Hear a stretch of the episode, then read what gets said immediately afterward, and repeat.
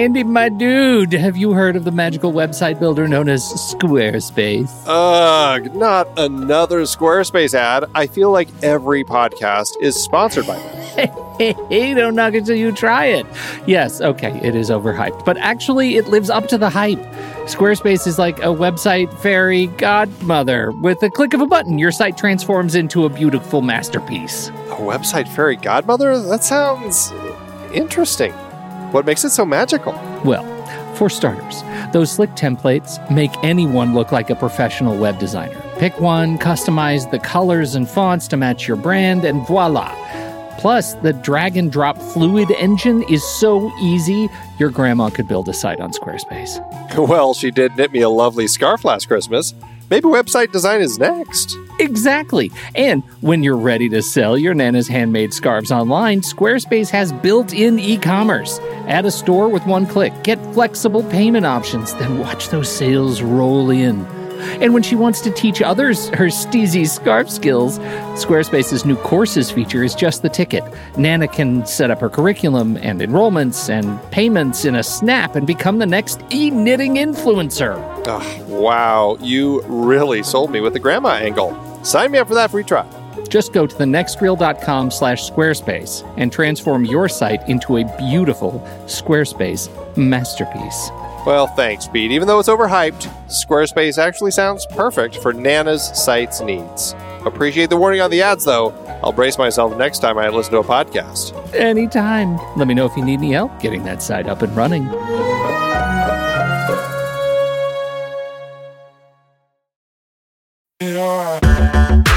Andy, can you believe we've almost hit 700 episodes of The Next Reel?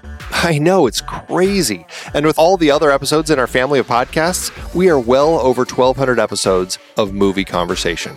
It's really pretty amazing that we've gotten to have these in-depth movie chats every week for over a decade now. And we couldn't have done it without our loyal community of film fans. Their support over the years has meant so much. For sure.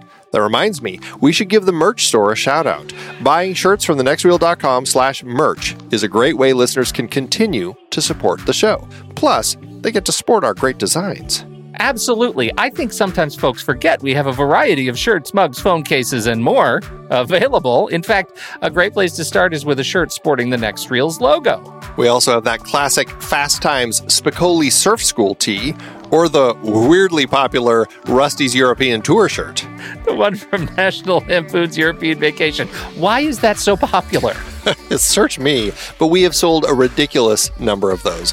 I guess there are a lot of Rusty's taking trips to Europe?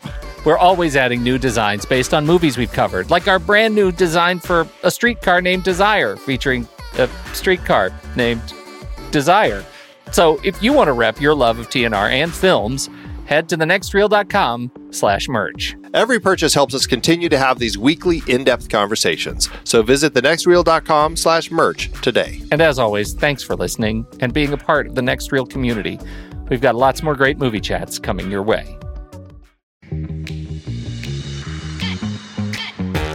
With more and more content available, it's harder to know what's worth watching and what might be a waste of your time. There are many hidden gems out there waiting to be discovered, and we want to help you find them. This is Trailer Rewind, a podcast where we discuss and review recently forgotten or overlooked films that are now available to stream at home.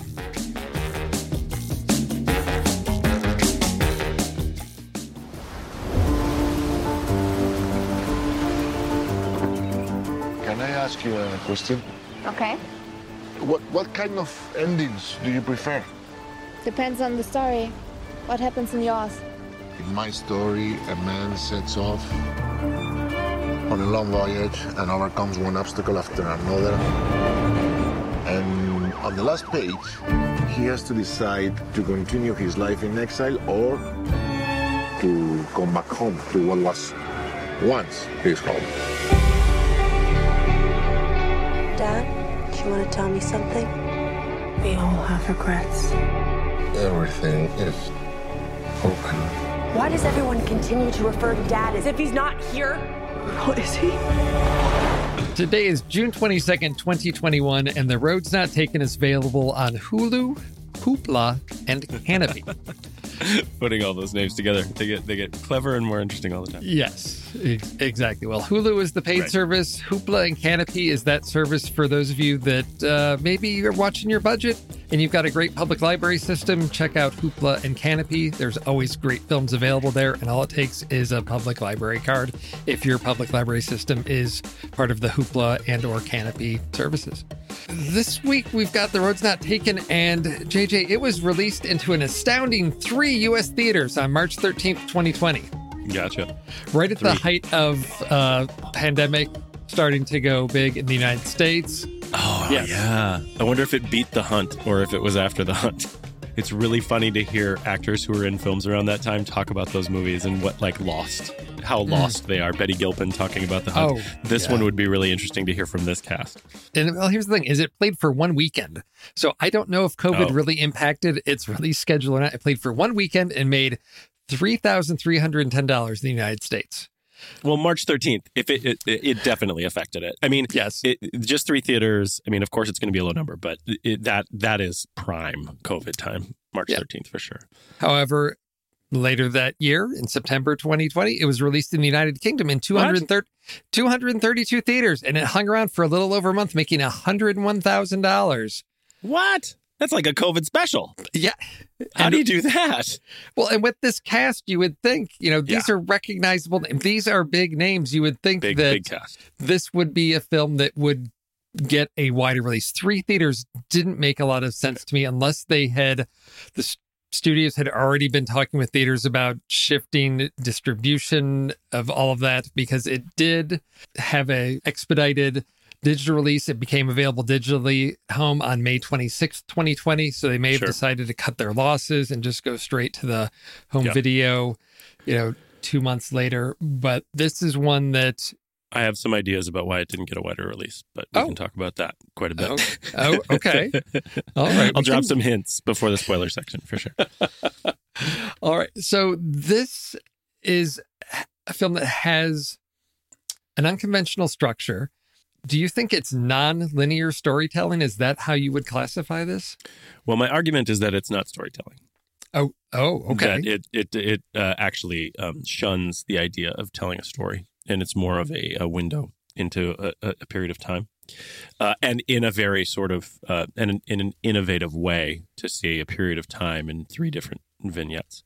But I think I'm really happy to talk about this with you, because I always appreciate your take and sort of alternative views and what could be brought in terms of symbolism and things like that. But because that sort of comment that I say initially to say that I don't believe that there is a story to be told here as much as it is a view of something, I think that might be because I'm missing some of the underlying story that I wasn't able to get to. So I'm really interested to hear your take on it.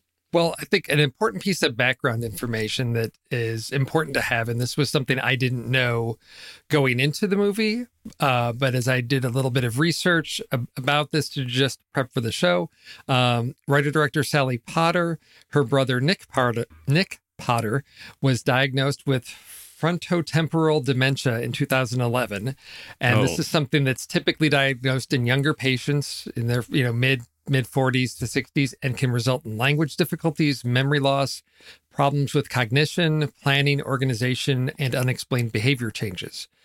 Got it. So knowing that, I believe, yes, this is a very personal film for Sally Potter.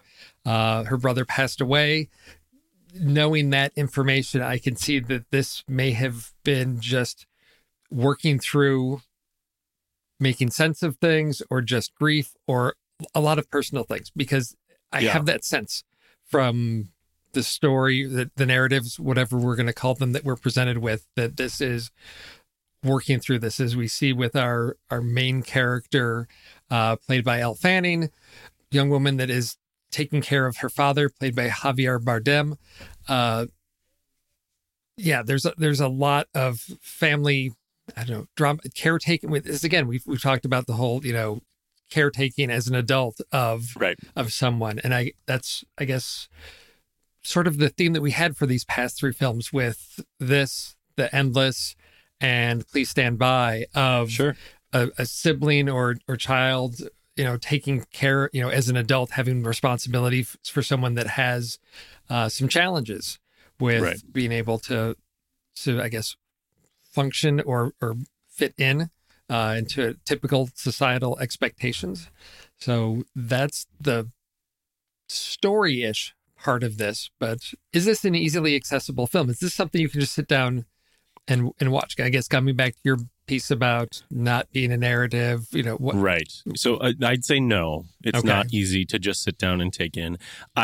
Interestingly enough, when I usually for Trailer Rewind films, I don't read synopses or watch trailers or anything before. I did read the synopsis for this film before I got in and got this idea of this sort of sliding doors aspect or this sort of three lives, three choices and stuff like that. And I got that a little bit from the story, but that's not really the way the film is delivered. The film is delivered in a sort of, it makes me wonder if Sally's idea here was really to sort of tap into the I want to say supernatural. I don't necessarily mean supernatural, but the sort of the differing ideas that could be attached to a disorder like the dementia that was being experienced by her brother and saying, is this the only life he could have led? Or would different choices have put him in a different place? So if it was her way of creatively coping with what was going on with her brother, I don't know that if that's true. I think, that's a really interesting way to look at it. But that being said, looking at this story and or this what they put on film here, it's really a tragedy told in three parts or in three ways about a single person's life and how it could be tragic regardless of choices. And that when you talk about accessibility, it is a deeply I don't even want to say dramatic. It didn't feel dramatic to me. It just felt it's a deeply heavy film, and you have to sit with it and you have to feel all the feelings that you're going through, and you have to appreciate that negativity and the art that can be brought out from that negativity, because the narrative isn't clear necessarily. It could be these things that we're talking about her experience and her creative idea about what could be experienced for these people. But it's not really told that way. It's told for you to sit in this heavy experience with all these different choices that Leo could make. And it takes work. I think it takes work. So in terms of accessibility, it's not easy. And I have personal stories that we'll get into when we get into the spoilers and such that made it extremely difficult for me to take and to work through. Well, I'd say it taken at face value, there's nothing complex about the film. Of we get these scenes, we've got these three storylines, or life experiences that we see with our main character, but each of those is relatively simple. So, when it's talk about accessibility, it's not that it's a confusing film. I think if you look at each of those on its own, you get a sense of here's this beginning, middle to end of this sequence of scenes that this character is experiencing each of these times and or places and or times. So that's the piece that, you could easily sit through this and say, okay, I understand what's going on. I see all these characters. I see cause and effect of actions and consequences. I understand the dialogue, all of those pieces. So it's accessible that way. But the way the stories are sectioned up, at a certain point, I thought this is almost like watching a sort of a mind bender movie with an unreliable narrator, with the audience being removed outside. If you looked at this from our main character's point of view, well, if he is our main character, but if we saw this film and we were really sort of that first person in Leo's watching, following him through this, I could see that being this disorienting experience, but we get it from Molly's perspective, or this, I guess, Sally Potter's perspective, where we're more removed from it, allowing us to see a little bit of the mechanism because of the connections, between, I guess, the shifts that happen as Leo's perhaps consciousness moves from one place to another. We can see the connections either in words he's hearing, actions that he's taking. We can see the logical transition from one to the other. So that helps orient us, but yes, what does this all mean? What is this all trying to say? Is it trying to say anything? I think that's the challenging piece, and I think that's why a lot of people really have struggled with this movie in terms of either understanding it, and again, is it meant to say anything? Right. Well, and that's the thing. What I would say, because I'm particularly affectionate with mindbenders and these kind of things where you question your reality. Of course, I was troubled by the malady that led to that within this particular story, but it's not explicit enough to be categorized as a mindbender. And your last point there is really important to say that. Is it supposed to be? Are we supposed to know? I don't think we are. I think it is really meant to be artful and for us to really kind of interpret in specific ways, however we want to. And there are specific points in the film that kind of point to that. And I think we'll talk about that when we start getting into spoilers a little bit. But I don't think it's meant to have this sort of direct through line. If it is, it's very much obscured. And I wouldn't be comfortable calling it a mindbender. I, of course, was hoping for that when I read the synopsis. But but I wouldn't call it that because I was left more with the plain is a rough word, but I would say the plain experience of sitting in this tragedy three different ways throughout the experience of the film. So okay. And I guess the other piece that makes this challenging is just the subject matter, because it's dealing with taking care, an adult having, Molly having to take care of her father and just dealing with that head on of someone who is incontinent. So you're at the dentist's office. So it creates some uncomfortable moments because it's things that I think, at least here in, American society and culture, people don't talk about these things. These are personal, private things of you're out with your father, he wets his pants, you have to change his clothes. That's an intimate, personal moment. And there are several of those throughout this that I just felt, this makes me feel uncomfortable because I'm in this moment that I feel like I shouldn't be intruding on because it is this very personal space. Yeah. And we'll talk about that a lot because I did that for 5 years as a primary caregiver for my mother. And the problem with it is that the point that Sally's trying to make here and the relationship between Molly and Leo and how they're working through this day, that's really just a struggle. That struggle is definitely real. And I would put out there for caregiver, caretaker, trigger warnings. Like, it was really hard for me to watch that in this film. But in addition, the space in time that the two characters exist in, that Leo exists in terms of his condition and that Molly exists in terms of her decision making about his caregiving, is not consistent for what is being experienced in the film. And that's really tough for me to watch when I'm trying to get there emotionally with everything that Molly's going through, even though I desperately don't want to because I lived it. But that was one of the things that was really hard for me. And so we'll talk about that more when we talk about specific issues with the film. But that's something that's hard. So as a caregiver, if you are in that environment or you are sensitive to that environment, be aware that it will be troublesome when you're watching this film. Okay. I wanted to make sure we got that out in the front end so people can know before we jump in whether they want to delve into this film before getting further into the podcast. So based on this this reaction that you've had to this, how do you rate this movie? This is the challenge, right? How do you rate something that puts you in this awkward space, this uncomfortable position? So I rated it fairly low because of the fact that I couldn't find the narrative and that I didn't get what I wanted from it. I gave it a 1.5 stars. And actually that's pretty generous considering where it ended up on my Flick chart.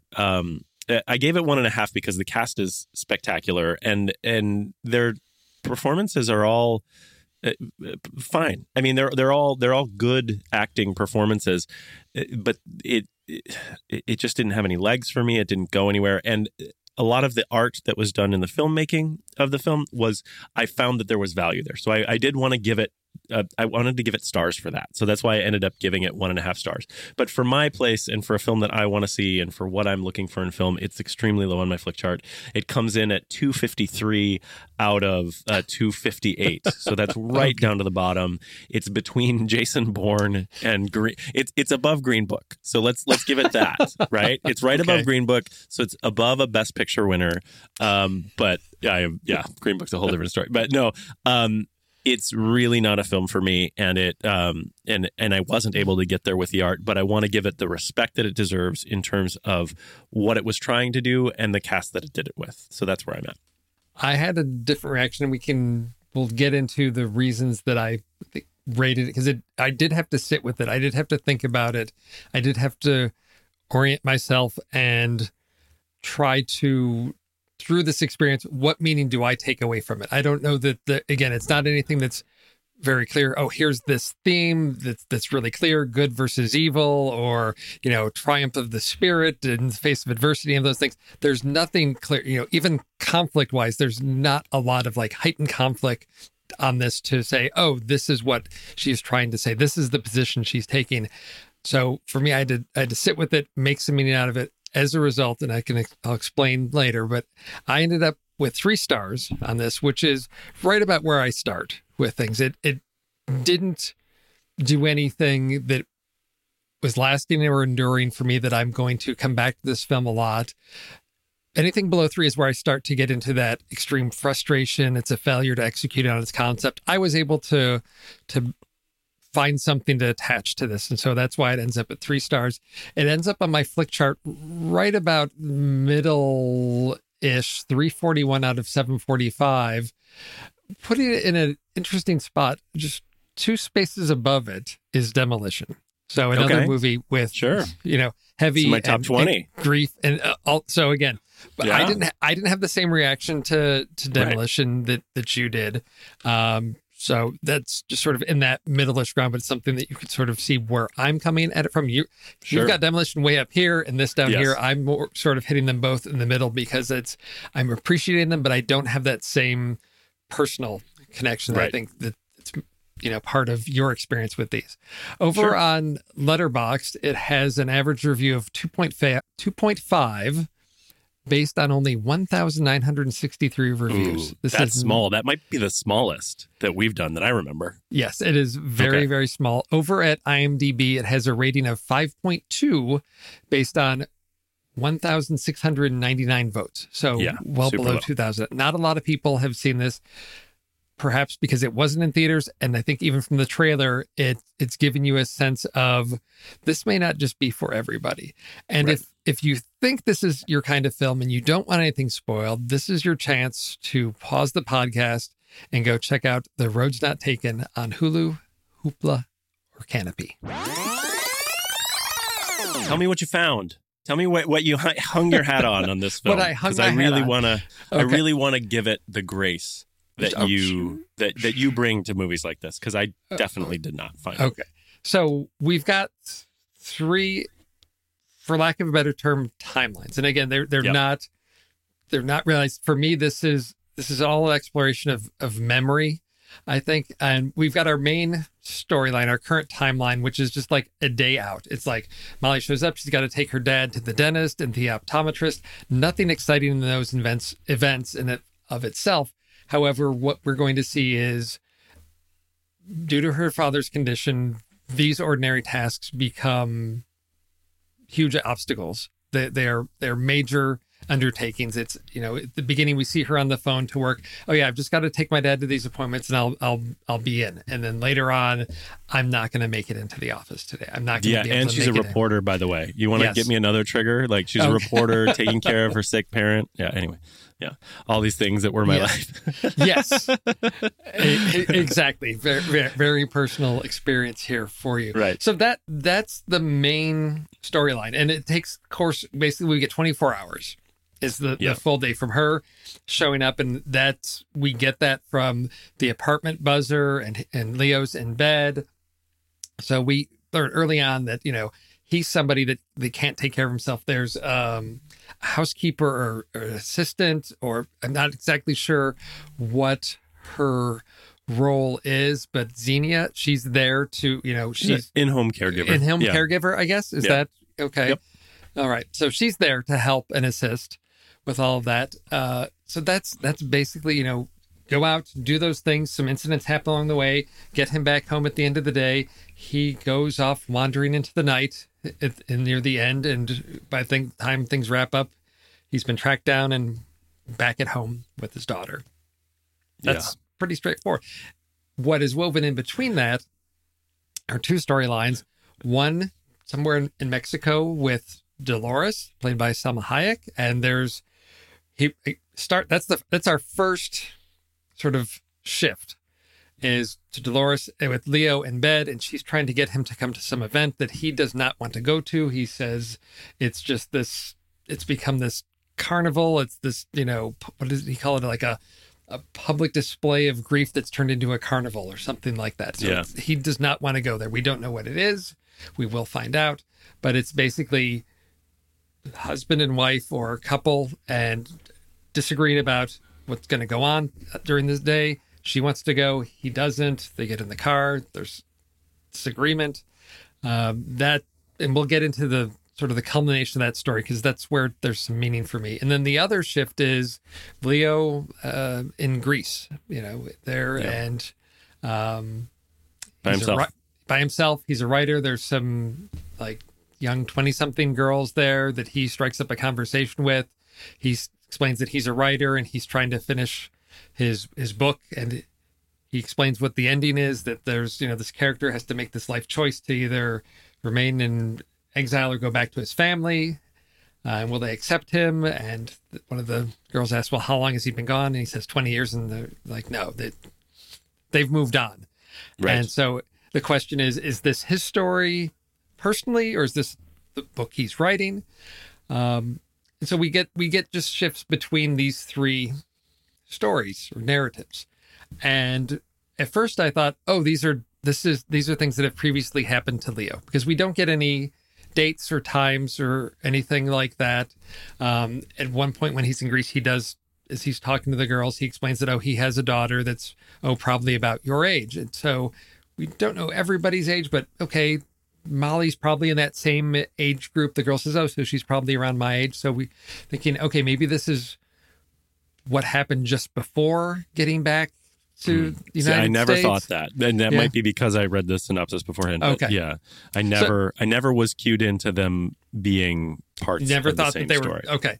So, but quickly you realize, okay, they're not, because we get a scene later on with Leo's ex-wife, Rita, played by Laura Linney, and she explains, oh, Dolores was, you know, his love when he was younger.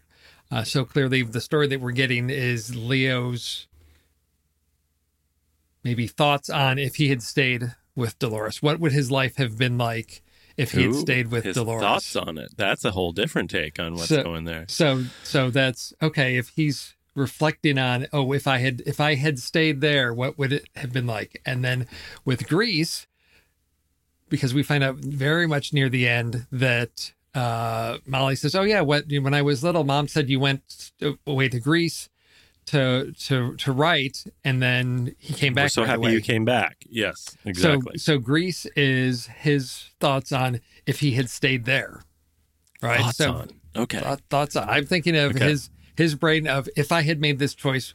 So, and when you say thoughts on, are you saying the thoughts of a person with dementia? Or are you saying I don't know a story enough that his brain is creating? And that's what I don't know. And that because it's not clear if he's in control of where his mind is going. If he is clearly he was a writer, so is this his imagination just running away? Taking memories and building, you know, a different life experience for him to get lost in, or is this his reflection on? And it's not clear. But what I did tie it all together is that, and I think you touched on this in our, you know, opening discussion, is there's no happiness anywhere. It is tragedy no matter what. In the story in Mexico, we find out that they are on a journey to a memorial for their son, that their young son that they lost, because Leo let him walk to school by himself and he was hit by a car and killed. So if he had stayed, he would have lost his son. And then in Greece, trying to connect with this girl, he becomes the creepiest creeper ever. And then he gets in the boat and he's following after them. What was he thinking? Why would he do that? I don't know. Why would anyone do that? He loses his wife and daughter, and he dies in the boat. How does he lose his wife and daughter in that? Well, he left them. Well, he left them, so they are lost to him. So, but then he has a heart attack as he tries to catch up with 20-somethings that he has no business following, and has a heart attack and dies out in the middle of a bay in Greece. Yes, exactly. Yeah. And then with our main story, Molly. Dementia Leo. Due to her choices that she's made to take care of her father, she's seeing the impact on her career. Right. And she's going to have to make a choice. And she briefly mentions that, you know, she's going to have to make some tough choices here. And we see two Mollys. One stays with him, one leaves. Yeah, that was amazing. So that shot was smart. Is he really alone? Smart. Is he alone again? Are we seeing that Molly is actually leaving and his dementia, imagination, whatever client is creating another reality for him to get lost in where Molly is there taking care of him? And is that his way to redeem the loneliness that he's seeing? And the other two, if I had done this, no, that's no good. I lose my son and I'm alone. That was not the right. I shouldn't regret my life choices and have stayed in Greece because I would have died from a heart attack. Right. I'm better here because Molly's here staying to take care of me. And is that the reality he set for himself? And so for me, I think that's amazing. I think if you see Leo as the main character, I think if you see Dementia Leo as the main character, which is really tough haul for you if you approach this movie and go, my main character, my point of view is an unreliable narrator with frontotemporal dementia. Okay. And this is how he chooses to console himself with his addled mind. That is really tough. But earlier on, when you first brought up, you said that Molly was the main character. And I mean, that might have just been a slip. But if you think about that, if you reposition the story then, and you say, this is Molly then taking on the creative leap that we have in this film to see the three different timelines that are done by these different dimensions or these different ways of looking at life. That choice where we see the two Mollys is her sort of picking up the baton and saying, my choice to stay with him would have led to that, and now here is my next choice. This is my first time in my life where I'm going to make this major choice and going to watch these paths diverge. Mm-hmm. I don't know. I like your interpretation of Dementia Leo, but that's, wow. When I think about all of what's in this movie, mm-hmm. if we're really meant to understand Dementia Leo's work, it's just, oh, that's so much. Well, that gets to a scene that I think is really important that I want to play a clip for, okay. Which is when they are in the hospital. I guess the setup is on their journey. They're in a taxi, and this is one of the moments where Leo is, we're at a transition point from one reality to another, let's call it. And he's with Dolores. They're fighting. He goes to get out of the truck, and that reality, which means here in the city with Molly in the cab, he opens the cab door, he hits his head on the way out, falls to the ground, he's bleeding, they call 911, he ends up in the hospital, and Rita, Molly's mother, is there in the hospital. I even ask where you were going when all this happened. I went to the dentist, and now we're going to the optometrist if we ever get there. Can you manage? Look, do you want me to come too? I suppose I could rearrange some things and... Nestor is there? No. Nestor? Oh, Nestor is no longer with us. He's in heaven. No. Doggy heaven. No. He was a very good dog. Nestor! Nestor! Is he getting agitated? We can give him something to calm him down. Why does everyone continue to refer to Dad as he? As if he's not here? Well, is he?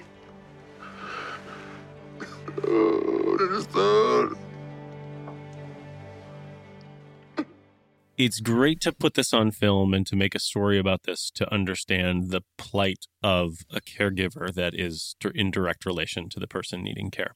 Mm-hmm. The difficulty that I have with it is it's very clear throughout the film that Molly should have some insight into him not being there. There is no twinkle of presence from Leo throughout the film. There is no, even when sometimes the dialogue suggests that, oh, you're here, this is, he's not, it's not really presence.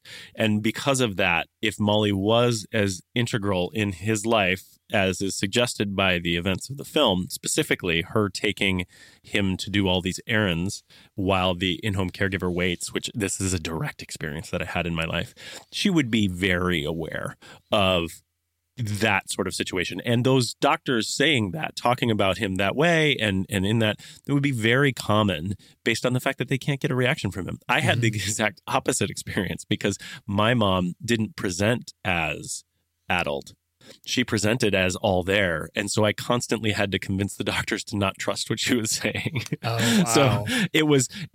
It was the opposite in that, like, to talk about her care. I mean, and she was non-ambulatory, so she had different challenges as well. But I mean, that's the thing. If you are living with it to the degree which they are suggesting that Molly is living with it, her confusion about his place and her leaving him alone at Costco to walk away and be on the phone.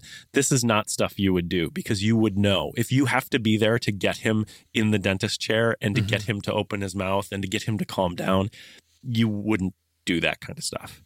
So that was really hard for me because that was inconsistent. And maybe that has, I mean, maybe that speaks directly to Sally Potter's experience. So I don't want to take anything from that. And that moment that Molly is exhibiting here when she is confused at why everyone is switching and referring to him as, to dad as him. And that moment is very key. But that suggests that this day, this 24 hours that we're seeing is this specific shift where it happens. And we just don't get that from any other character. Rita knows. You know, everybody else knows. So why is Molly not along for the ride? She's the primary caregiver. She would know more than anyone. And that was something that was really hard for me to deal with. Without having that personal experience, I was wondering if this is, okay, Molly's defense mechanism is just denial. That it's, she's, you know, is that realistic? I don't know, because I did wonder at some points, like, it's really clear that he's not there, and you haven't accepted this because it's very apparent, I think, to every viewer, that everything that we see, that he, what words that he say have no connection to questions he's being asked, any of that.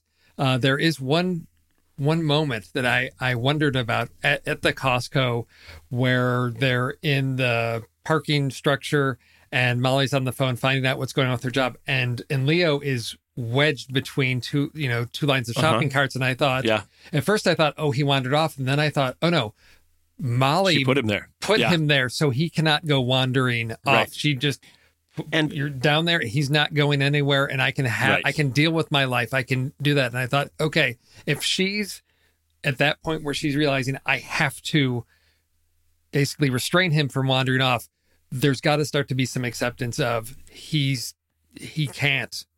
And the doctors would not have let him go, to be honest, because of his care needs. I mean, my mom was nowhere near what he was dealing with. And the doctor said, you cannot take her home until you tell us what the care plan is for her. Okay. Yeah. And that, and I mean, they have a responsibility to that. Right. So, sure. And maybe Molly would step in and say, I'm going to take care of him. But that's, I mean, then the story is about Molly, and then we need to know so much more about what's going on with Molly and her her life as it changes. Yeah. So that's where I got into this really difficult thing where I was saying it's inconsistent, because what they're showing us in this film is something that's very severe and needs a lot of care. It needs 24-hour care. Yes. And the moment you realize that is not the moment that they put on screen. No. That happened, in my estimation, that happened months ago, unless he had a massive stroke the day before this time that we were watching. Yeah. So, so that's, I think your comment about denial is fair, but that was one of my biggest difficulties with this film. See, because I, you know, in my attempt to pull everything together and say, what is this? What am I taking away from this? Again, if I take it as Leo as main character, dementia Leo as main character, and being conscious about these reflections, I look at this as a film about sacrifices that he's making, and that then ties into Molly's decision at the end, which is, you know, by, you know, the Dolores storyline of that relationship and losing a son and the impact that has on that relationship.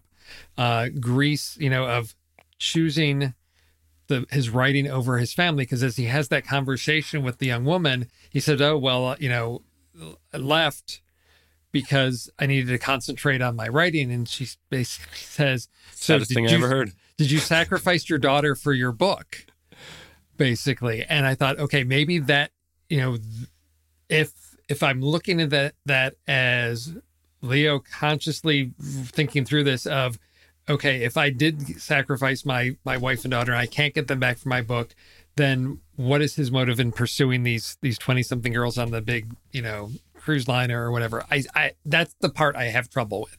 It doesn't. Yeah. I can't reconcile any logical choices that he's making that says, yes, I'm going to go out in a rowboat and chase after these girls. I can't find any rationale for that. So I struggle with that. But I think about the key moment really being about the choice of an artist to sacrifice relationships, family in favor of art, and then still feeling unfulfilled. And that then leading us to Molly's decision of, I've either got to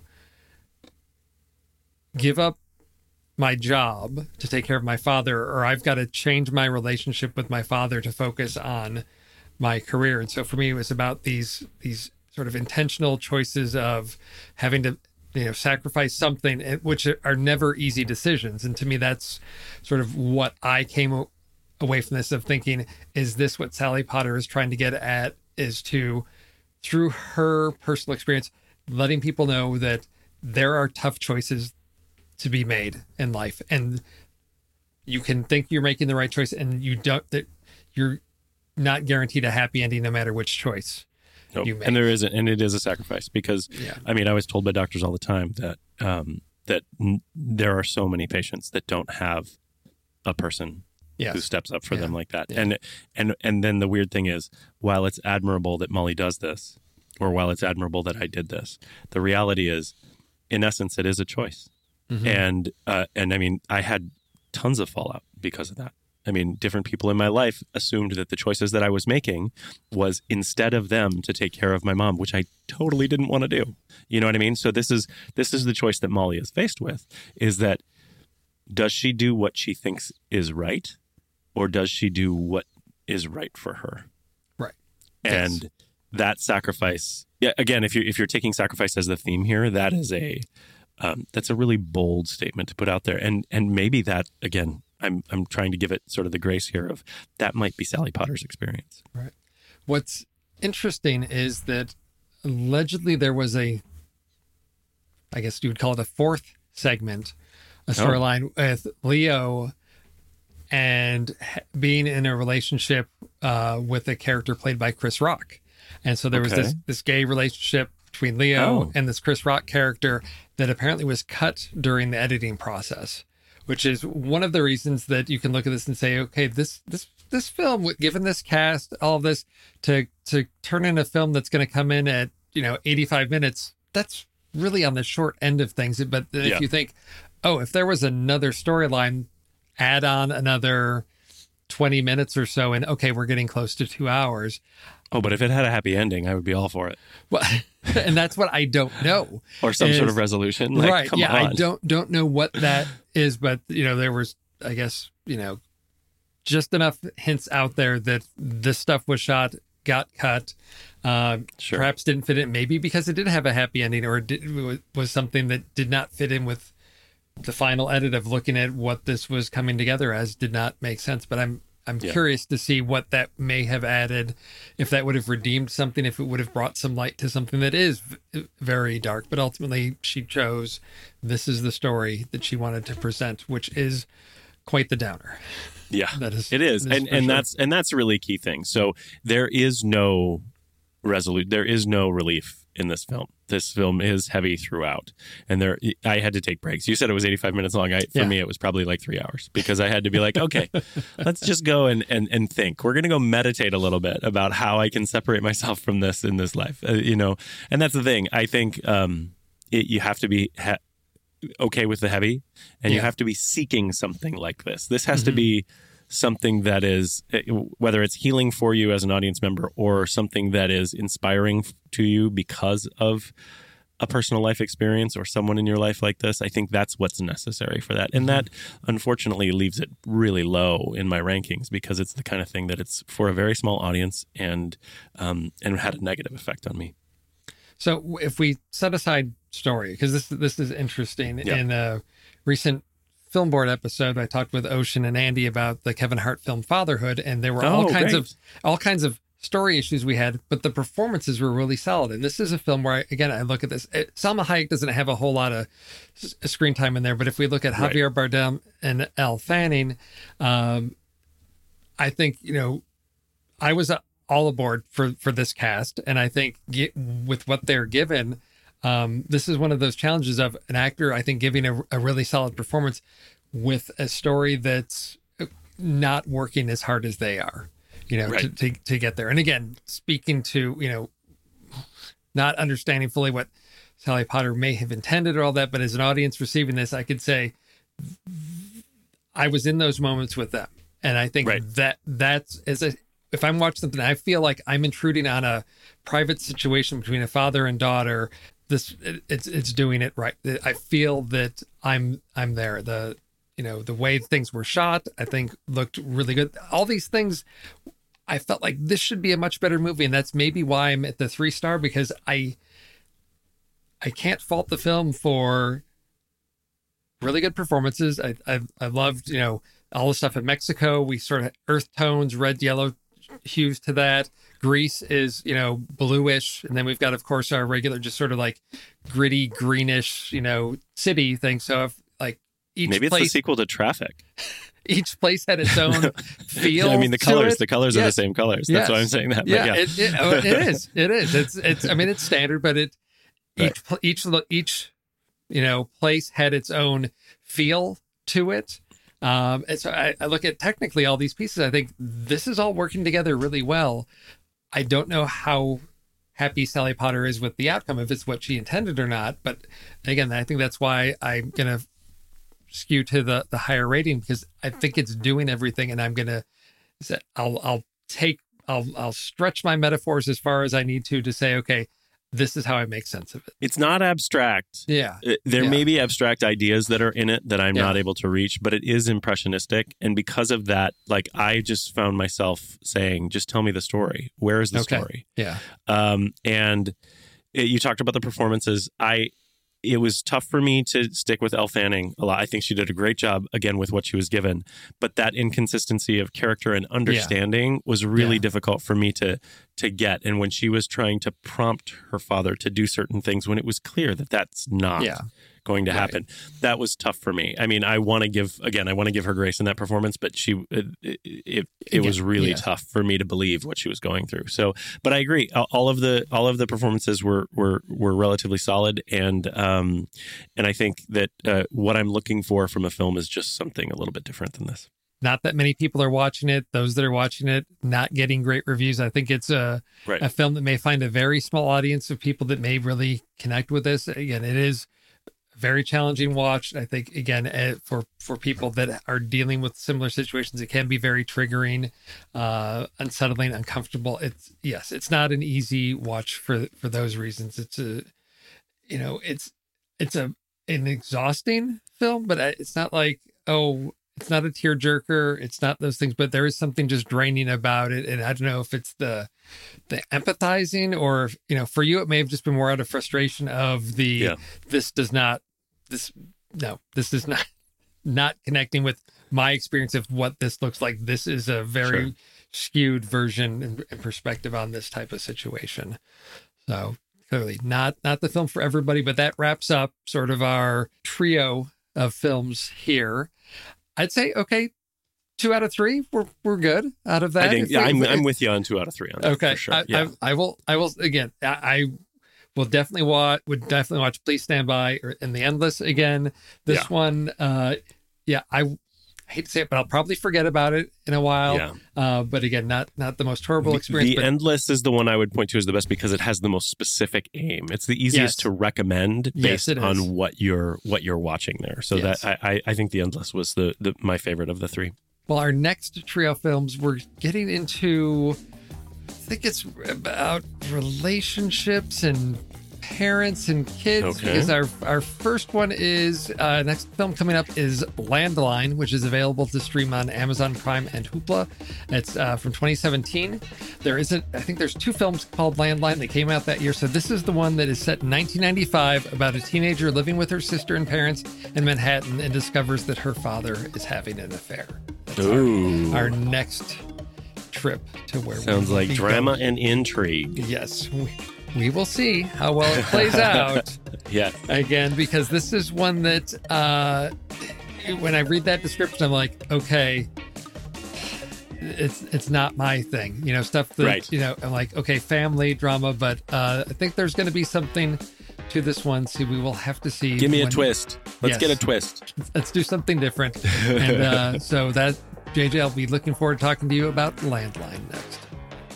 Allie, I revised the Michigan app. Do you want to talk through the comments with me? Not really, because I don't want to go there. You need to cast a wide net. Allie doesn't want to go anywhere unless everybody wears berets and they all smoke clove cigarettes and they all make their own hummus, but they eat it out of Frisbees. Thank you for listening to Trailer Rewind. If anything we said here entertained, educated, or even enraged you, we'd like you to tell people about this podcast. Whatever your listening platform is, please share, rate, or write a short review. It helps other podcast listeners find us. If you enjoy connecting with other film fans, you can become a member of our community on Discord. It's free, and there's always an interesting dialogue or debate to jump into. You can also financially support us. Perks include early access to episodes, exclusive Discord channels, the opportunity to chat with us live before we record an episode, and the warm feeling you get knowing you are contributing support to the behind-the-scenes resources that help everyone here at the Next Reel family of podcasts. So please join us on Discord or become a supporter.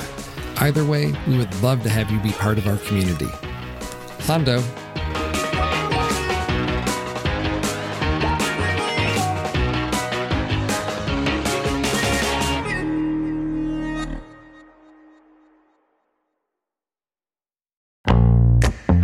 I love the conversations that so many of our hosts have had on their shows. Steve and JJ on Trailer Rewind, Ray and Ocean on Silver Linings, even Tommy's short-lived No, Wait, Hear Me Out. And so many films they've discussed started out as a book, a play, or even a TV series. Well, now you can support our whole family of podcasts by using our new Originals page to buy the original source material used to inspire films covered on our shows.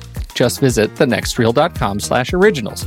Your purchases made through our links give us a small commission at no extra cost to you and allow us to keep having these fantastic conversations. It's a wonderful way to support the show. Producing these podcasts week after week require a ton of work behind the scenes. If you'd like to help support our efforts, try using our Originals page when shopping for books and movies that we've covered. It's your one-stop shop for Amazon and Apple links where you can buy the book, play, video game, movie, etc., upon which the movie is based. Original material for Trailer Rewind movies like If Beale Street Could Talk, The Goldfinch, Aniara, or The Two Faces of January, or Silver Linings movies like Repo Men, which was based on the repossession Mambo. Plus, by using those links to buy books, Amazon and Apple show us a little bit of love, which allows you to support our family of shows with minimal effort. Visit thenextreel.com/originals. It's a fantastic way to support the show and find a great book to read. That's right. Head over to thenextreel.com/originals to find your next read and get started today.